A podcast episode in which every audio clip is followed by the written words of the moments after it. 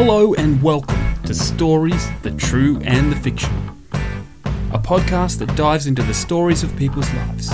Everyday people like you and me, or even famous people throughout history. But we want to get you, the listener, involved as well. So if you have stories, things that have happened to you, amazing things, hilarious things, random things, whatever it may be, send your stories to the true and the fictional at gmail.com. So until then, we're going to dive into some of the interesting true stories from modern history and beyond. So strap in, it's story time.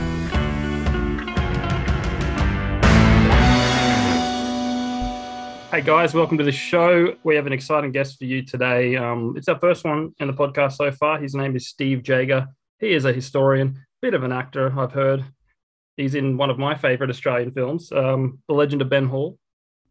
Um, so, uh, yeah, Steve, how are you? Thanks for coming on the show. Good. Thanks for having me. Um, so straight off the bat, because I'm so jealous that you got to be in Ben Hall, and I only found out about it after it got made. um, but Yeah. like, uh, what what was that like? Because I hear that you weren't, you just wanted to be a consultant, and then they gave you a role. Yeah. So uh, at the time, I was helping to administrate a website called the Ned Kelly Forum, and one of our followers had shared the Kickstarter campaign for the Legend of Ben Hall on our website. So I approached the director and asked him, uh, firstly, if the film was going to be historically accurate. And once Matthew said that, or Matthew Holmes, the director, said that yes, he was hoping to make the film historically accurate. Uh, I then offered my services to help him with props and uh, whatever else is needed to make this film a reality. So that's where it all began. Nice. Um, yeah, super jealous. Um, so Ryan, do you want to go with the next one? Yeah, Asking yeah. So, the- well, yeah, basically wanted to know. Obviously, um, me and Jamie are both massive film buffs, especially Australian films. Um, Yep. You know, if I hear a film is Australian, I don't even care what it's about. I'm going to sit down and give it a go. Um, do you have any Right. stories to share from the set and or while you were consulting on the film? Oh wow. Um. Well, there w- there were actually some scenes that I'd shot that didn't actually make the final cut. As you know, the film was supposed to go for a good three hours plus. Yeah. Uh, but unfortunately, due to cinema release, we had to cut it down to the version that we have now. Um, the final scenes where we, where we, as in all the troopers, were running out of the bush to ambush Ben Hall as he was being chased by Davidson, Condell, and Billy Dargin. Uh, we all came running out of the bush, jumping over logs, launching ourselves up in the air, sliding across the ground. So it was this huge, giant action sequence uh, that played out, and there's so much more filming done around those final scenes that just never uh, made it to the final cut. But that was that was really fun to work on because we, we, we were, although we're all adults, we were all acting like kids in our element, Of course. running through the bush, dressing up, playing with Oh, you wow. know, the prop weaponry, and uh, that really was like a step back in time too. So it was an absolutely unbelievable experience. So that would have can't been wait to do it again. Yeah, and, and, and unfortunately, you were- you were on the wrong side, weren't you? When when it came to Yeah, well, when Matthew when Matthew uh, offered the roles, or he, um, he actually asked me to apply for the role. So I went through the whole process uh, of creating a show reel, sending it to the director, going through the auditions with all these other Australian uh, upcoming actors and whatnot, and was fortunate enough to be chosen as uh, or to portray New South Wales Police Constable uh, Bowen. Yeah. Um, fantastic. Yeah, so super jealous. And I'm, I'm, I drove three hours to see that movie, like because I had a wedding on the on the proper um uh premiere. Yeah, was, was like that wet- at Forbes? Yeah, so I couldn't make that. I was like, I've got to go. And then Oh no! and then I ended up driving to Bathurst, so like two and a half hours. Oh wow! I got Still in Matt. Ben Hall country, so Yeah, I got to meet Matthew and um Jamie Coffa and um drawing a blank. Who played Ben Hall again? Jack Martin. yeah, Jack Martin. Yeah. got to, I got to meet them all and um, yeah, got to do the Q and A. So that was, that was absolutely amazing. And Fantastic. Um, that was great. So, what do you say we move on to our favorite topic, uh, Ned Kelly? Yeah, always Now- a favorite subject. Every I can talk talk for him for hours.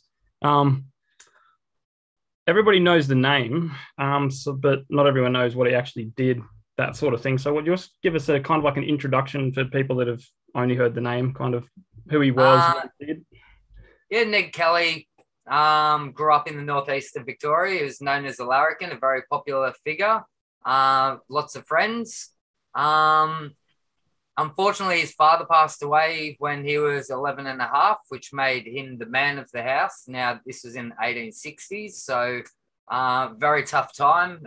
Melbourne had only been uh, discovered and settled as a city only 30 to 40 years previous. So uh, it was still the, the country and the colony was still in those developmental stages. Um, during those times, a lot of people, so not just the Kelly uh, family, but a lot of people uh, were known to help themselves to certain things, such as uh, cattle to help feed the family. Um, this in turn uh, led Ned Kelly to working with another famous bushranger named Harry Power to help uh, put you know money in the family pocket and to help provide for the family.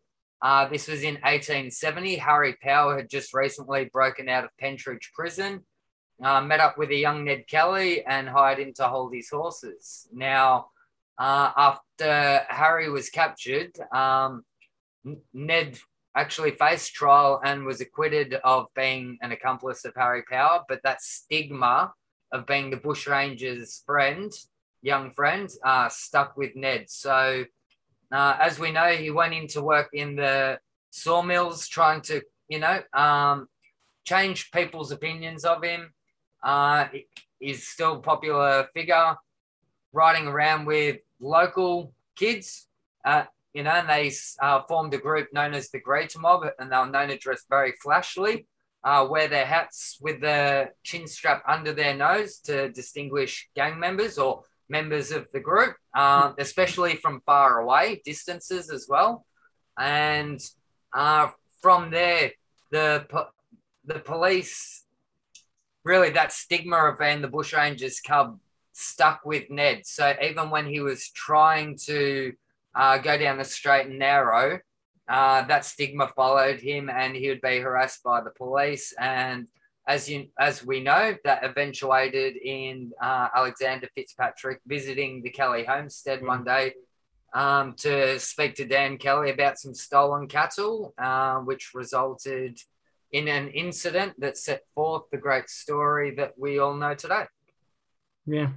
Um, so there's there's still a bit of like speculation about what actually happened in the um, with the Fitzpatrick incident, isn't there? Like it's everyone's got their own kind of story to it, kind of Yeah, thing. So it's yeah, hard to do a accurate movie portrayal from um that perspective. That's exactly right. Because uh, in the end, the only truth behind that incident would be known by those people who were there. So Yeah. uh, all the information historians have looked at over the last hundred plus years has pretty much been secondary evidence or um, first-hand accounts from those who were actually there, which does help paint the picture uh, that Fitzpatrick was there when he really shouldn't have been. So Um, so back with um, because I love I don't know what it is, but I love Harry Power. I just it's he just seemed very like flamboyant almost. yeah, um, the gentleman bushranger is one of yeah. my favorites too. And I just I love how he got captured, like with the flour bag and the the being up on the thing with his, you know. Um, is it true that he spoke in the third person from time to time?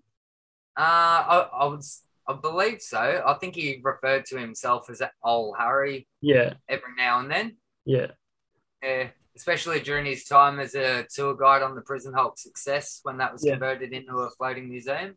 yeah. No, I, I, I loved him. So um, Well, the main thing that most good to see a movie made about Harry Power one day. So oh yes, Uh, there is quite a bit of information out there, and his story is uh, like the Ned Kelly story. It doesn't need uh, to be embellished to be exciting. The story is exciting. Uh, one story that comes to mind is uh, Harry bailed up a fella, and the fella would not hand over his money by any means. So Harry told him, you know, make your peace with God, and I'll go do the same.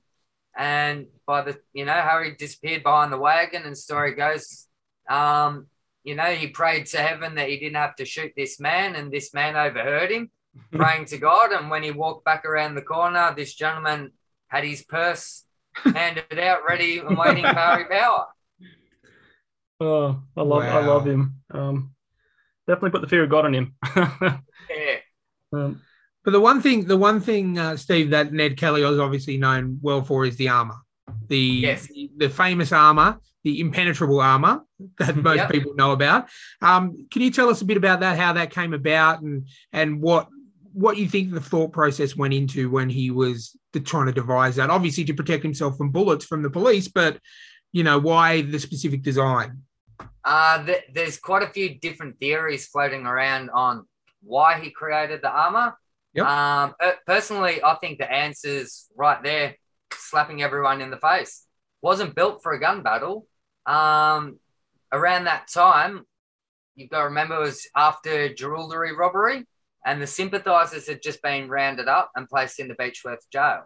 So, one of my theories is that the armor was created to make a raid on the Beechworth jail and release these um, wow. sympathisers, the friends who were held for three months without charge, held on remand with, for three months without charge until they were all uh, all released. Yeah. So therefore, the armor was being built at that time, not needed for the raid on the jail anymore. So Ned's plans uh, went towards his next town raid, which was going to uh, be Benalla. Yeah. Um, see, I, I hadn't heard that before about the um because I knew this they locked the sympathizers up because basically, you know, let's let's do the wonderful thing of locking them up to you know deal with Ned or whatever. But um, just want to touch on that a little bit and why they were getting locked up. Um, well, the Felons Apprehension Act was created to, uh, which pretty much considered Ned Kelly, his brother Dan Kelly, their friend, uh, their friends Joe Byrne and Steve Hart outlaws. Uh, after the incident at Stringy Bark Creek, where three police, Victorian police officers were killed in a shootout with the gang. Mhm. Um, as a result, the Felons Apprehension Act was introduced. Now, this was an a law that was created during the time of Ben Hall's um, bushranging career, and it was designed to place these people outside of the law, um, and that any person at any time could take that law then into their own hands and execute whoever um, the Felons Apprehension Act was enacted upon.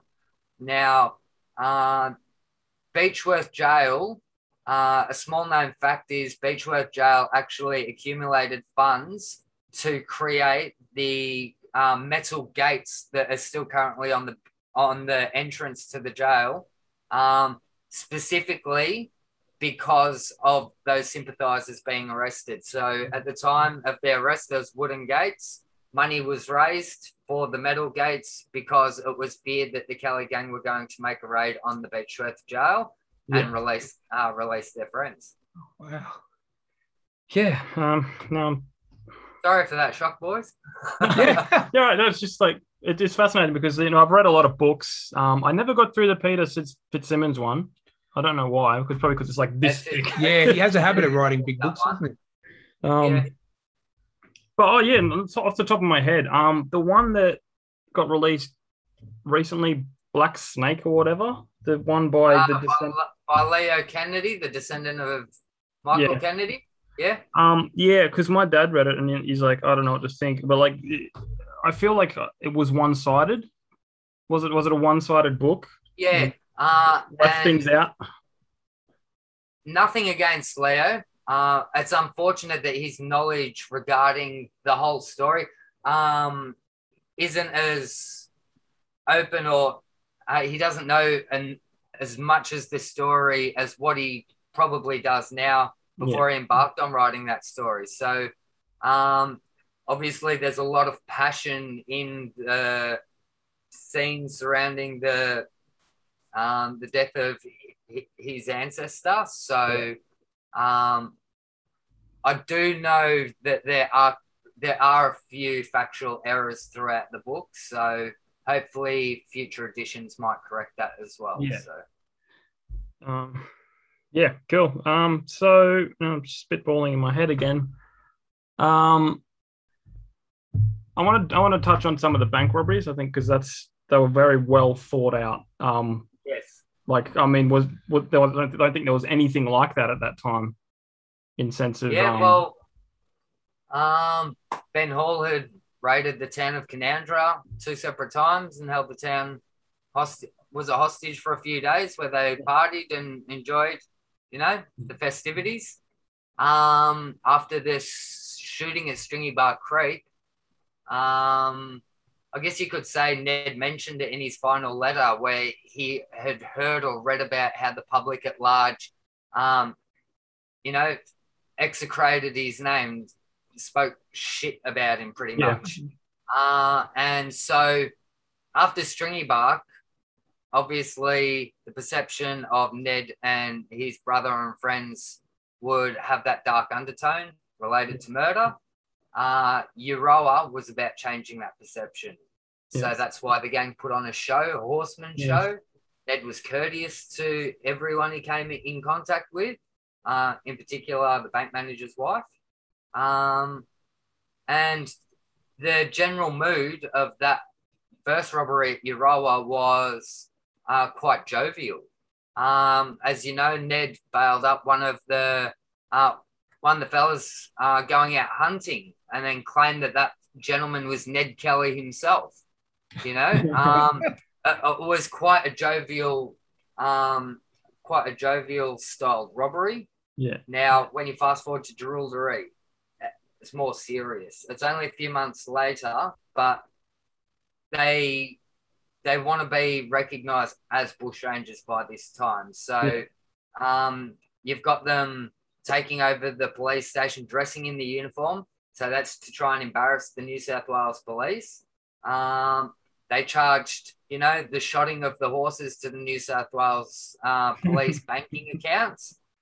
Uh, All right, uh, short technical glitch there, but we're back. So, what were you saying? All right, so uh, as I was saying, the Jerilderie robbery, Ned were uh, Ned and the boys were a lot more serious in their undertaking of that robbery, um, and they in turn left the New South Wales police and the townsfolk, or a lot of the townsfolk, fearful as well. So Yeah. um, that's th- there was a bit of a tide turning somewhere there along the lines. So. Uh, and as we know, not long after Jerilderie, that's when the sympathisers were rounded up. And going back to what I was saying before, um, the planning for the armour came to fruition. cool. Yeah, and then obviously another thing, people like myself who are not as well versed as yourself and uh, Jamie are about Ned Kelly. We know about the final siege, the last stand. So Yeah. you know, um, if you could just take us through, you know, the the most obviously you're the better person to get the the accurate accurate Yeah. description of what actually happened on that in that instance. Um, so that as I like to remind people, the siege at Glenrowan it wasn't planned to be a siege. You've got to remember the gang had taken up the rails and they had held these people hostage in Ann Jones's hotel, hoping that the train would go flying past Glenrowan and off the rails.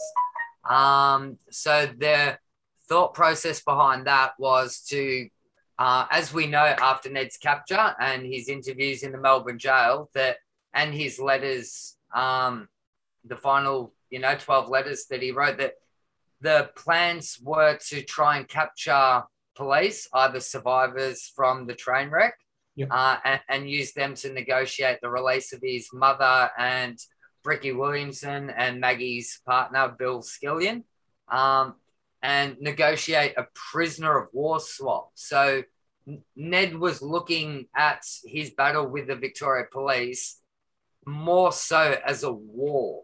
So, Mm. and you've got to think, um, is it 1880 in the 1860s? So during Ned's, you know, teenage years, you had the Civil War happen happening in the United States, uh, and other um, you had the Irish rebels who were standing up against the UK authorities as well. So um, it was a time in world history where rebellion, not republic, rebelling and rebellion uh, was at the forethought of a lot of these young gentlemen uh, who looked up to these people who they heard all these stories about.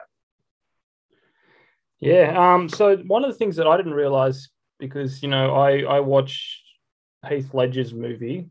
Um. Yeah. Which wasn't historically accurate. Um. But that's kind of what got me into the whole thing, and um, because I, I had friends. film. I, oh, it was well filmed.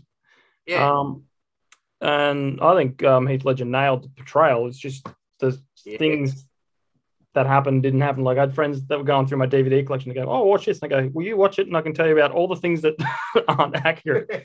Like, yeah, um, no, that's right. like how many times he left actually left the battle. Um, Yeah, well, that's still up for speculation, isn't it? yeah, Yeah. um, 'cause- yeah, because the flare went up. Like, didn't you, do you have any theories about this flare that kind of went up? That Ah, the skyrockets. yeah, the skyrockets uh, supposedly were um, they're mentioned in the Royal Commission as being seen by two separate police officers, and supposedly these rockets were sent off, but nobody's really sure what the purpose of the rockets being set off was for. Um, a few of the theories are it was to let the girls know in Greta that the train had derailed and to come to Glenrowan so they could all ride down to Benalla together. Yeah. Uh, another theory was that uh, it was set off uh, to bring the sympathizers riding into the town to join the battle.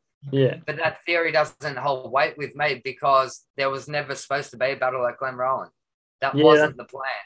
That's true. So, although the sympathizers were in the surrounding area, the plan was for them all to ride down to Benalla together, not to have a battle in Glenrowan. So, um, and as we know, um, a few hours later, after the or just before the fire, uh, the Glenrowan Inn was set on fire. You had Maggie Kelly and Kate Kelly, uh, Grace, Kate Lloyd, all appearing in these fine dressed clothing, Scarborough hats, and you know, um, dressed like they were all going to the races. So, um, yeah, uh, you know, begs the mind to think what were they actually planning. Um, so something I came across not long ago in some separate research regarding one of these Irish rebels who was executed um, in England was that uh, skyrockets were supposed to be fired if the crowd had turned riotous. Hmm. And so these skyrockets were to be fired into the air to bring the British military or the army into the square where these executions were taking place to um, to control everybody. Hmm. Yeah, Despards, I, I believe his name is D E S P A R D S, but I'm not 100 percent sure. Hmm. Hmm. The things you learn when you talk to Steve Jager. Oh, um, um, so yeah, so we we know how it ends for Ned. Um, like so the gang was killed in the basically in the shootout, and he was you know somehow managed to survive that many bullet wounds. Was it like twenty eight bullet wounds to the arms and legs, kind of? No, you're thinking of Ben Hall there. No, 17, se- I believe it's 17 separate wounds in Okay, all yeah, that Ned faced. seventeen. Mind you, that's not to mention the blood loss and falling unconscious as well. Yeah. Armor weighing near on 100 kilometer, uh, 100 kilometers, 100 um, Kilos? kilograms, yeah, and he still stood up and with that military style mind came around the back of the police. So yeah. Wow. Yeah. It was yeah, very resilient man. Yeah. Um, uh, Uh, as you look- said, wow. yeah. Yeah. Because he because it didn't he get hit like virtually as soon as he walked outside in the armor? Yeah, in, in the first in the first volley from the police, you know, you've got Joe Byrne's leg uh, going out from under him, broken. Uh, Ned uses the use of his left foot and his right arm, or yeah, and ev- he loses his right arm, he can't shoot. That's Yeah, at the very start. Yeah. So, um, in that final stand where he's got the armor and he's advancing on the police, a lot of the police reports talk about Ned's bullets were actually going straight down into the ground, either in front of him or in front of the police. Yeah. Because he's shooting with his left hand, the amount of blood loss, and so as he's walking, the weight of the gun was pulling his hand down. Yeah. But he still got off a couple of shots that made the police, you know, jump and take cover. So Yeah. Um, I want to talk about some of the near like misses because surely they would have had like almost run-ins, like where the police missed him by you know minutes or something like that. Um, yeah, there was. anyone stand out? Um, Um, a couple of uh, Indigenous trackers from Melbourne. So this is before the Queensland trackers had come down. Um, were leading the police through a search of the Warby Ranges. Um, the Indigenous came to the mouth of a gully and believed that they could see smell smoke down the gully. mhm. um, asked the police to lead the way. The police told them to lead the way, and they stood there at a stalemate, not wanting to go. And they eventually took off and went back to Wangaratta. After Ned's capture, guess what? Ned was down that gully because he he ends up mentioning to one of the police officers um, the brands of some of those horses and said that the police were that close on them that night, this particular night, that they had to stand there holding their horses at the ready to go. So- Oh, And they couldn't disappear, otherwise, it would have just brought too much attention to to them being there. So that's how close the police actually got to capturing the game. Wow. Say 50 to 100 meters away. Oh, wow. crazy. Talk about close, talk about near misses. Um, now, can we talk about the aftermath? So after this has all gone down, the the Glenrowan incident, um, and obviously, you know, the, the the brothers have lost their lives, and then Ned's obviously captured. Where do we go from there? Um, you'll like this one. So there were a, there were a number of sympathisers who were ready to take place, replace those gang members. Oh, wow. Um, if the if Glenrowan, or sorry, if Benalla had been successful, um, a new gang would have come to fruition, made up of people such as possibly Jim Kelly, Wild Wright, Tom Lloyd, Dick Hart, um, and others. Now, and then the gang, being the brains behind the operation, would disappear into the hills with the police to negotiate that swap.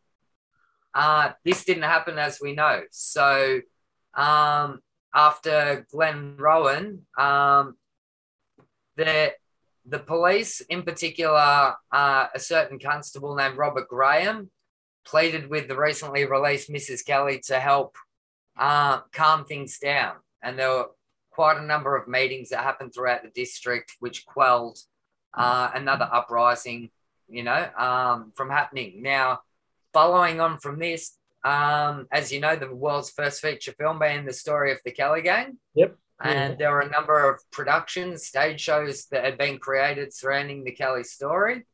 Uh, again, the police believed that this would create another bushranging uprising here in uh, Victoria or New South Wales.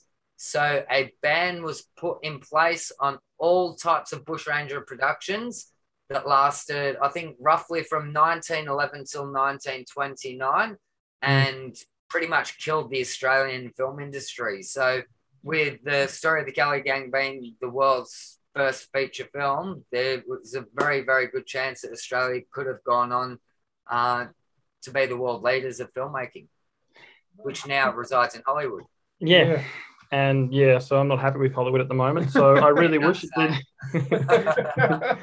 Dude, I just thinking off the top of my head, like, um, why do you think they like to embellish like these stories with you know in the films Mhm. and, and that it's just like the story itself is a movie, you know, and then they're like, oh, let's change this, let's change that. I, I think it's um, armchair historians, researchers, uh, inexperienced. They don't understand the story. They don't know where to go looking, or they'll twist it to put their own spin on it. Yeah, Um, so to try and create it more exciting now, as we know, Ned didn't have a girlfriend, which Yeah. is depicted in the Ned Kelly uh, films. So that's the directors, you know, um, uh, it's them playing with that historical. Uh, oh, I forgot the wording of it, but you know, it, it's them put, putting their own spin on the story, pretty much to try and uh, get funding. I don't know for the film or investors. You know, get better release, wider release, something that everyone can relate to. So But like you said, it, it's a story that doesn't need embellishing. It's a, it's a, No, not it's an amazing story in its own. You know, it'd it'd be just really good to have a completely accurate story, a, a Yeah, completely yeah. accurate retelling of it. Now, so those of you who are listening, um, I believe Matthew Holmes has a wonderful script already written, and uh, give us money. Give I can give him money, Yes, and, give and him it'll money. be done. yes, please. I've Um, read that script and it is phenomenal. Oh, great. um, it was But just, I, it was- can't, I can't say anymore as Yeah, much as. I want to tell you about that. but it's it, phenomenal. Um, if there are any investors listening out there, eh, we've got an opportunity in Australian history Yeah. to finally tell a story the true way it's supposed to be Yeah. depicted. Uh, jump on board; you won't regret it. yeah, def, And if that went to fruition and you could have another small part in one of his films, who would you want to play? ah, Oh, Okay, oh, I, I I've see. I prodded see. it It's, too it's, much. it's because it's because it's been offered offered to you already. If it gets made, Is okay, it? okay. I That's will. correct. That's correct. All right. uh, I do already have a role lined up for um, if that film ever does get funding. But uh, personally, I can see something happening within the next 10 years. I'll Right. probably be a bit too old by then. So, Jamie, it might be your chance. Ah, I think I think I'm older than you, to be honest. I, I look younger. Um, we won't talk numbers here, mate. I, I've um, yeah, no, because every time Matthew Holmes makes a movie, I'm like, I'll be an extra. I'll be in the background. Can't Yeah, ride a horse. Can't ride a horse, but I'll learn. Um, yeah. um, so let's let's Yes. just uh, quickly debunk some of these myths. There's always myths around Ned. So I- I one of my favorites was um, more, more so about um, was it Aaron and Dan whose bodies were burnt in the um, in the fire itself? Like they couldn't. Joe, oh, sorry, not Joe, Steve and Dan. Steve and Dan, yeah, that's it. Yep. Um, yeah, and like I think they said, oh, they they escaped and swapped their bodies with um other people or whatever. Like, didn't happen, but it's, kind of like a cool concept, if you know what I mean. Yeah. So, um, if you remember, or some of you might out there in internet world might remember that there was an archaeological dig done in Glenrowan back in 2008. Yep. Uh, and that was to find out the true uh, layout of the original building to see if there was a uh, an underground cellar where the game where sorry Dan and Steve could possibly have hidden out, uh, and that revealed that there wasn't. So, Yeah. um, yeah, those stories are quite hurtful. That that you know that those gang members. If you've ever read Mrs. Kelly, um, she was approached by Sydney journalist Brian Cookson and Yeah, asked about her Dan, her Dan, you know, um, surviving. And uh, if you ever get the opportunity to read her reply, it's absolutely heart wrenching, and you'd Yeah. never question whether that ever happened or Yeah. not. So, yeah. but uh, yeah, is there any other other myths? Like, um, I know Um, in the yeah, there's a there's a couple of Dan Kellys who have appeared over the years as well. Yeah. So, um, following on with that, so it's not just one person who's claimed to be, you know, Ned's surviving brother Dan Kelly. I think two or three, you know, that have have made those claims over the years. yeah, um, so is there any other myths surrounding Ned that that come to mind? Um, there was another theory. I think it was in the late 90s, possibly 1998 or 19, 1999. Uh, did Ned beat Noose? So was Dan Kelly executed in replace of Ned Oh, Kelly? yeah, Yeah, not possible. no. Absolutely not possible. So uh, there's there's been other theories that um, Ned's remains were buried at the Williamstown Football Oval over the other side of Port Phillip Bay. no substance to that theory whatsoever. Um, yeah, so th- there are quite a number of misconceptions out there that can easily be um, verified with a bit of research. Um, is do you have any theories? Because his head's skull's still missing, isn't it? Or was that a myth?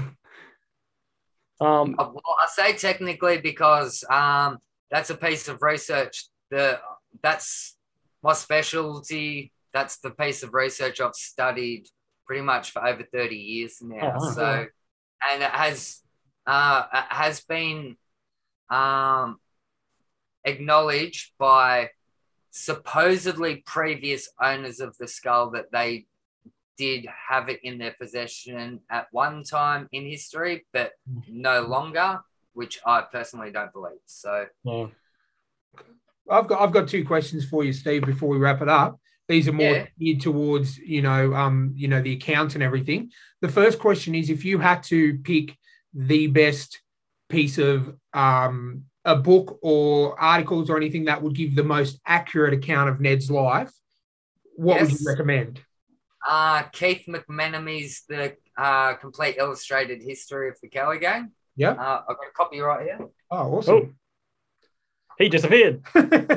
Magic. Uh, there are two different versions that were released. So this giant version Oh, wow. was uh, that's the first edition, hard edi- hardcover edition, uh, and then this one is a later edition. So, and just to give you viewers a quick glimpse, uh, very detailed images, Oh, photos, yeah. Nice. stories. I'll be sure to put Um, the show notes too. So And a, a, this book in particular goes into that finer detail, such as Ian Jones, the Kelly biographer, does as well. So, um, yeah, both McMenomy, um, Ian Jones, and there's another book which I don't have in arm's reach, um, uh, by Professor John McQuilton, which talks about the uh, social makeup of the oh, and the political makeup of the you know Victoria at the time of Kelly's. Yeah, Oh, excellent. And the second part to that question is now we'll, we'll turn to television and film depictions. What is your Yeah. favorite representation from all time on film or TV of the Ned Kelly story? And part two is have you ever seen Reckless Kelly with Yahoo Serious? Reckless Kelly was that that was awesome. That was the follow up to Young Einstein. So you know to to see an Australian uh, succeed in Hollywood against uh, against all odds. That was phenomenal. That's what Yeah. gave me my passion for uh, and love for acting and what wanted Oh, I'm glad. Wow. made me want to be an actor, you know, as well. On top of that, well, he's a redhead just like myself. Um, yeah, so and favorite depiction. People are gonna scold me out there, but I absolutely love the Mick Jagger Ned Kelly film. As historically inaccurate, as bad acting it as it is, um, the soundtrack is bloody amazing. Yep. Waylon Jennings. Uh, on top of that, you got the world's biggest rock star portraying one of the world's most famous outlaws. You Yeah. can't So, go. looking at the bigger picture, that bloke helped make Ned Kelly a household name, and Yeah. that's what I love most about that film. Plus, he wrote some bloody good songs while he's in Australia filming that as well. So, Excellent. I didn't expect that answer, so that's. I'm gonna have. I've never seen that one. I'm. Go, I've had seen pretty much all of them, but I'm gonna have to go out and source that one. yeah, next time you listen to Mick Jagger or Rolling Stone song Brown Sugar, Yep. he wrote that here in Australia while he was Nice. Ned Kelly. So, Oh, wow. you'll never hear that song the same either. Oh, that's amazing. Now, on a more serious note, serious note, um, if you had a time machine, would you go back and give Ned Kelly Kevlar armor? If I had a time machine, would I go back and give Ned Kelly armor? Like, No, like I think because of the butterfly. If the Butterfly butterfly effect. effect's Yeah. real, nah, no, nah. Just let Good answer. history play out good answer. you know, a- as it's supposed to. So, you know, we all live the life that we're supposed to be living now. That's a great answer. Great answer. Great answer. Um, so before we let you go, um, do you have anything you want to plug? Do you like a website you, you do or Yeah, I'm working on another film at the moment with a Sydney director, Augusto Garcia.